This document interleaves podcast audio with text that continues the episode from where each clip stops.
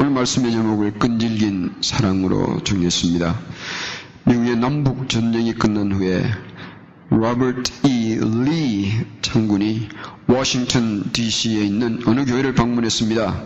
이 도시에서는 남북 전쟁 동안에 노예 제도를 주장하는 이 남부의 주들의 연방군에 충성하였다는 이유로 바로 이 리 장군을 혹평하였던 도시였습니다.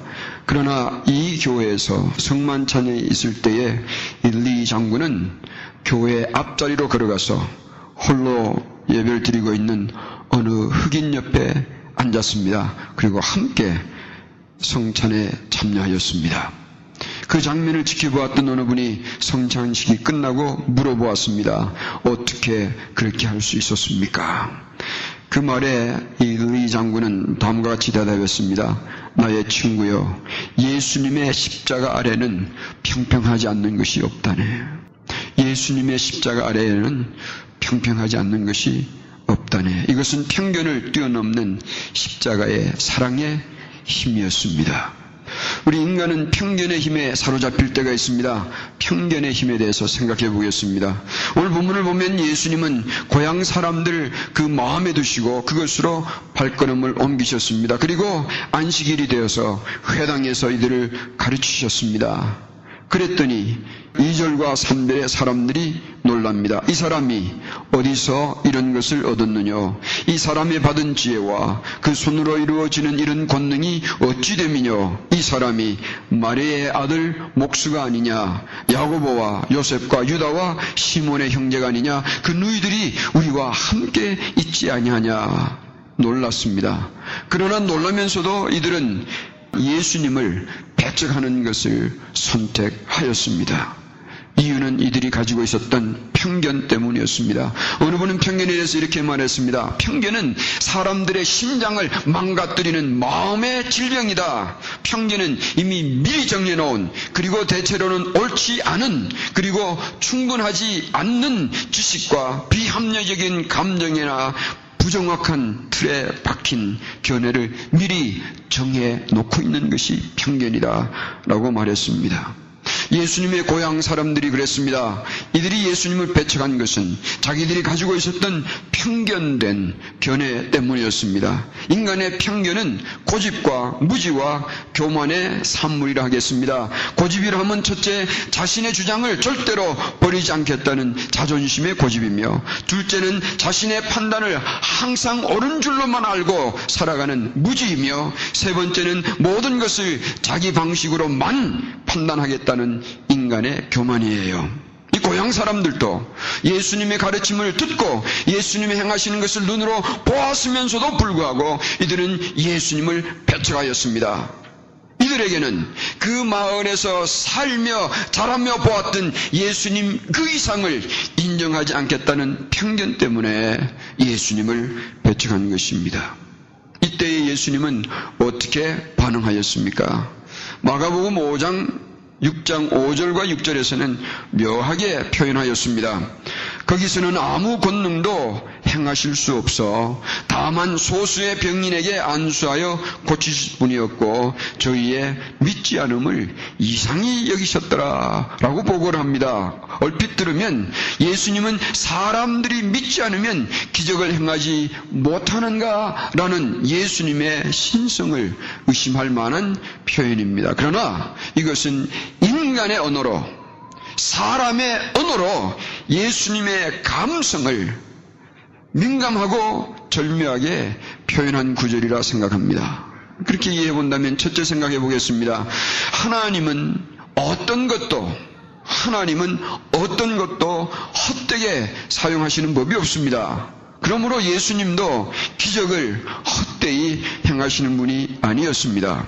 그러므로 여기에서 거기서는 아무 권능도 행하실 수 없어라는 표현은 이 기적도 도움이 되지 아니하면 행하지 않으시겠다는 예수님의 의지의 표현입니다. 그래서 마태복음 13장 58절에서는 저희의 믿지 않음을 인하여 거기서 많은 권능을 행치 아니하셨다고 보고하고 있는 것입니다. 그리고 두 번째 예수님께서는 사람들이 믿지 않는 것을 이상해 여기셨다는 것은 이미 예수님도 이럴 줄 알고 계셨지만 어찌하여 사람들의 마음이 이토록 악한가 창조주의 안타까운 탄식을 인간의 언어로 민감하게 표현한 것이라 생각합니다.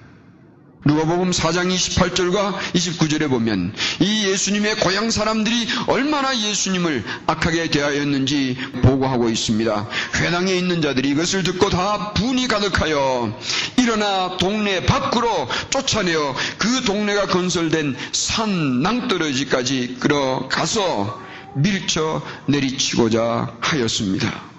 이들은 예수님을 죽이려고 달려들었습니다. 편견의 힘이에요.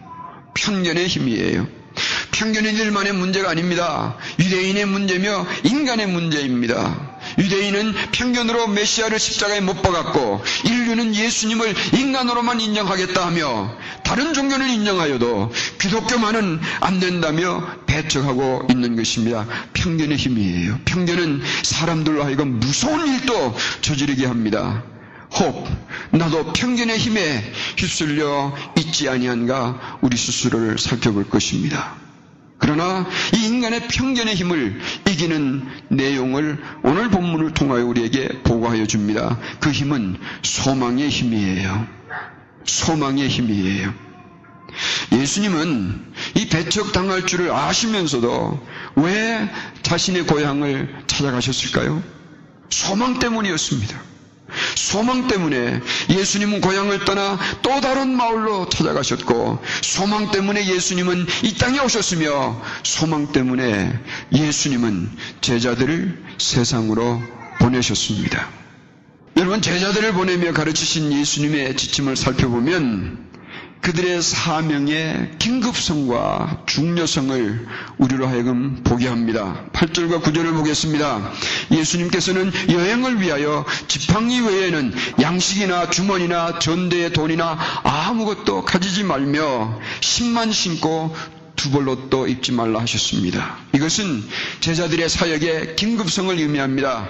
긴급한 사역이기 때문에 이런 잡다한 일은 주님께 맡기고 사역으로 달려가라는 사역의 긴급성을 긴급한 성격을 의미하는 것입니다.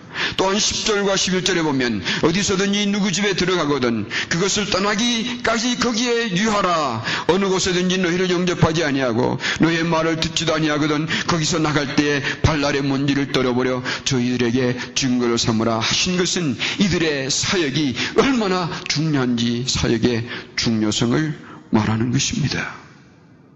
어느 목사님이 청년들 모임에서 사람들이 요즘에는 죽는 데에 돈을 너무 많이 쓴다고 언급합니다. 그리고 이렇게 말했습니다. 요즘 사람들은 죽을 때 관과 비석을 준비하느라고 수천 불을 쓴다. 예수님은 자신의 죽음을 위하여 전혀 준비도 관심도 가지지 아니하셨으며 예수님은 무덤조차 빌려야 했다라고 권면하고요. 그러므로 젊었을 때는 중요하고 바른 일에 열정을 기울이라고 권하였습니다. 그랬더니 한 청소년이 손을 들고 이렇게 말했습니다. 그런데 선생님, 예수님은 사흘 동안만 무덤이 필요했잖아요. 무슨 얘기를 하고 싶은가 하면요. 예수님은 자신의 죽음도 헛되이 사용하지 않으셨어요. 예수님은 기적도 사람도 헛되이 사용하지 않으셨습니다. 이유는 무엇인지 아세요? 예수님이 가지고 계셨던 소망 때문에 고향을 찾으셨고 소망 때문에 세상에 오셨고 소망 때문에 죽기까지 하셨습니다. 소망 때문에 오늘도 예수님은 역사의 종말을 붙들고 계시는 것입니다. 여러분과 제가 예수님의 사람 될 것을 아시는 소망 때문에 열두 제자들을 세상에 보내기 시작하신 것입니다. 이 예수님의 소망의 힘이 편견의 힘을 이기게 한 것입니다. 오늘도 우리에게 소망이 있다면 그 소망은 우리가 가지고 있는 편견의 힘을 이기게 할 것입니다. 근데 무엇이 이런 편견의 힘을 이기게 하는 것인가? 저는 이것을 끈질긴 사랑이라고 표현하였습니다. 어떤 사랑이요? 끈질긴 사랑이에요. 왜 예수님은 자신을 죽이려는 사람들, 자신을 못 박은 인간들, 악으로만 달려가는 세상을 그대로 살려두고만 계십니까? 왜 그리스도인들을 짓밟는 이 세상을 그만두시는 것입니까? 이유는 한 가지입니다. 소망의 마지막 조각까지 거두시도록 이 세상을 붙들고 계시는 예수님의 끈질긴 사랑 때문인 것을 믿으시기를 바랍니다. 그러므로 감사를 드립니다. 오늘도 여전히 우리에게 소망을 주신 하나님께, 우리를 끈질기게 사랑하시는 예수님께, 힘있게 우리를 도우시는 성령님께, 삼위 일체 하나님께 감사를, 무한 감사를 드립니다. 오늘도 우리를 이토록 끈질기게 사랑해 주시는 예수님의 사랑 때문에 우리도 끈질기게 사랑하며 살 수 있게 된 것을 믿으시기를 바랍니다. 예수님의 사랑 때문에 오늘도 우리가 끈질기게 끈질기게 포기하지 아니하고 사랑하며 살 수가 있게 되었습니다. 몇 가지로 고민합니다. 제일 첫 번째 그러므로 우리가 할 일은 회개할 일입니다. 무지와 교만과 편견을 우리는 회개할 것입니다. 여러분 무슨 얘기인지 아십니까? 우리가 가지고 있는 이 편견적인 사상을 우리는 회개하지 아니하면 하나님 앞에 설 수도 없고 예수님 앞에 가까이 가지도 못하는 자가 되고 맙니다. 두 번째 우리가 할 일은 예수님을 우리도 끈질기게 사랑하며 사십시다. 우리의 삶이 바쁜 줄 압니다. 그러나 우리의 삶이 아무리 바빠도 우리를 끈질기게 사랑하시는 그 예수님을 사랑하며 사는 것이 옳습니다. 한없이 순한 사랑으로 우리를 사랑하시는 그 사랑, 힘 있는 사랑으로 우리를 사랑하시는 그 예수님을 우리도 끈질기게 사랑하며 사십시다. 어느 때까지요? 천국에 이르는 그날 오기까지. 세 번째 우리가 할 일은 오늘 우리에게 맡겨주신, 우리에게 보내주신, 우리에게 엮어주신 이 제일 가족들, 믿음의 형제자매들도 끈질기게 사랑하며 사십시다. 내 마음에 들었다, 안 들었다 한다고 사랑을 했다가 말았다가 하는 게 아니에요. 어떻게 사랑한다고요? 끈질기게 우리도 이 믿음의 가족들을 사랑하며 살아가십시다. 우리가 그렇게 끈질기게 사랑하면 우리를 힘있게 사랑할 수 있도록 우리를 도와주실 거예요. 아멘.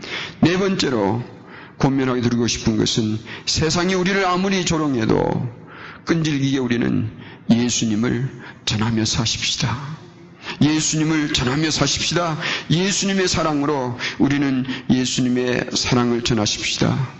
이 사랑의 힘은 평균의 힘을 이기게 되어 있습니다. 참 아름다운 이야기 하나 소개하겠습니다. 마이클 와이저라는 유대인 랍비는 네브라스카 주에 있던 링컨시에 살았습니다. 한 번은 스스로 나치주의자며 KKK 단원이라고 주장하던 레리 트랩이라는 사람으로부터 3년이 넘도록 협박 편지와 전화를 받으며 시달려왔습니다. 이 트랩이라는 사람은 백인 우월주의자였고 또 여러 가지 반유대주의와 다른 편견주의의 메시지를 선전하며 자기 아파트를 KKK단의 본부라고 선언하였고 자신은 큰 용이라고 자칭하였습니다. 처음에는 이 랍비와 가족들이 두려워서 문을 잠그고 살았으며 가족들의 안전을 염려하느라고 몸이 아플 지경이었습니다. 그런데 한 번은 이 랍비가 트랩이라는 이 사람이 42세로서 임상적으로는 거의 눈이 안 보이는 소경이었으며 두 발을 잘라버린 불구자라는 사실을 알게 됩니다. 그리고 그의 이 무력한 신체적 장애가 그에게는 미움의 뿌리가 되었다는 사실을 발견했습니다. 그리고 이 와이저 랍비는 아주 특별한 계획을 세우고 실행하기 시작했습니다. 최비라는 분에게 전화를 걸기 시작했습니다. 전화를 받지 않자 미움과 인종차별에서부터 자유로운 새 삶을 살 수 있다는 메시지를 거듭 남겨놓았습니다. 그분은 이렇게 간증했습니다. 아마 전화를 걸고 이런 메시지 남기기를 한 열 번 정도 하였을 것입니다. 그때쯤 한 번은 전화를 받고 왜 이렇게 나를 괴롭히냐고 따졌습니다. 그래서 저는 대답했습니다. 당신을 도와서 시장에도 가고 백화점에도 모셔다 드리고 싶다고 말해 주었습니다. 이분의 이 말을 듣고 이 트랩이라는 사람은 깜짝 놀랐습니다. 나중에 그가 눈물을 흘리며 이 장면에 대해서 이렇게 고백하였습니다. 그때 납비의 음성에서 저는 수년 동안 체험하지 못하였던 것을 느꼈습니다. 그것은 사랑이었습니다. 라고 고백했습니다. 조금씩 이분의 쓴 마음이 부드럽게 변해가고 있었습니다. 어느 날 저녁 이 사람이 랍비에게 전화를 걸어서 자기도 밖으로 나가보고 싶다고 하였습니다. 랍비와 그 가족들은 튀긴 닭고기를 장만하고 함께 나가서 저녁을 먹었습니다. 이렇게 해서 시작된 교제가 이어지며 얼마 후에 이 사람은 이 랍비에게 자신이 가지고 있던 이 나치의 문장이 박혀 있던 반지와 그리고 선전물 KKK 단원의 옷을 이 사람에게 건너 주었습니다. 그리고 그는 KKK 단원 모집을 중단하고 모든 선전물들을 쓰레기통에 버렸습니다. 그리고 그는 이렇게 고백했습니다. 이분들의 사랑이 너무나 깊어 나는 사랑으로 갚지 않을 수밖에는 없었습니다. 이 이야기를 소개한 분이 그리고 이렇게 도전합니다. 만약 네브라스카 링컨에서 이런 일이 일어날 수 있다면 여기 오늘 우리가 살고 있는 이곳과 우리의 이웃들에게도 일어날 수가 있을 것입니다. 만약 우리가 진정으로 예수님의 사랑을 우리 주위에게 나누어 준다고 한다면 이런 일이 가능하지 않겠습니까? 라고 우리에게 도전합니다. 여러분 질문해 보겠습니다. 예수님을 누구에게 전하신 적이 언제였습니까? 누가 누구에게 여러분께서 직접 교회로 초대하신 적이 언제였습니까? 이제 우리가 사랑의 손길을 내밀어 용기를 내어볼 때가 되지 아니하였습니까? 세상이 어두울수록 어두움에 갇혀 있는 그분들을 예수님께로 인도하는 것이 우리가 해야 할 긴급하고 중요한 일이 아니겠습니까? 예수님은 누군가를 당신에게 보내주셨을 것입니다. 무시하지 말고 오늘도 이 일을 하라고 우리들로 이 세상에서 살게 해주신 주님의 뜻을 깨달아서 우리도 이제 사랑의 손길을 내밀 때가 된 것을 깨닫기를 소망합니다. 그래서 이 긴급하고 중요한 일이 오늘 우리의 삶의 한 부분이 되기를 바랍니다. 마지막 권면입니다. 우리가 살아가면서 이 삶의 도전들이 크고 거세어도 이 예수님의 끈질긴 사랑에 비할 바 없다는 것을 믿으시기를 바랍니다. 그래서 우리도 이 예수님의 끈질기게 사랑하시는 이 사랑의 도움을 믿고 끈질기게 우리도 살아가시기를 바랍니다. 예수님의 끈질긴 사랑이 있기 때문에 우리도 끈질기게 소망의 끈을 붙잡고 내일을 향하여 오늘의 도전들을 이겨나가는 우리 제일 가족들이 되기를 주님의 이름으로 축원드립니다.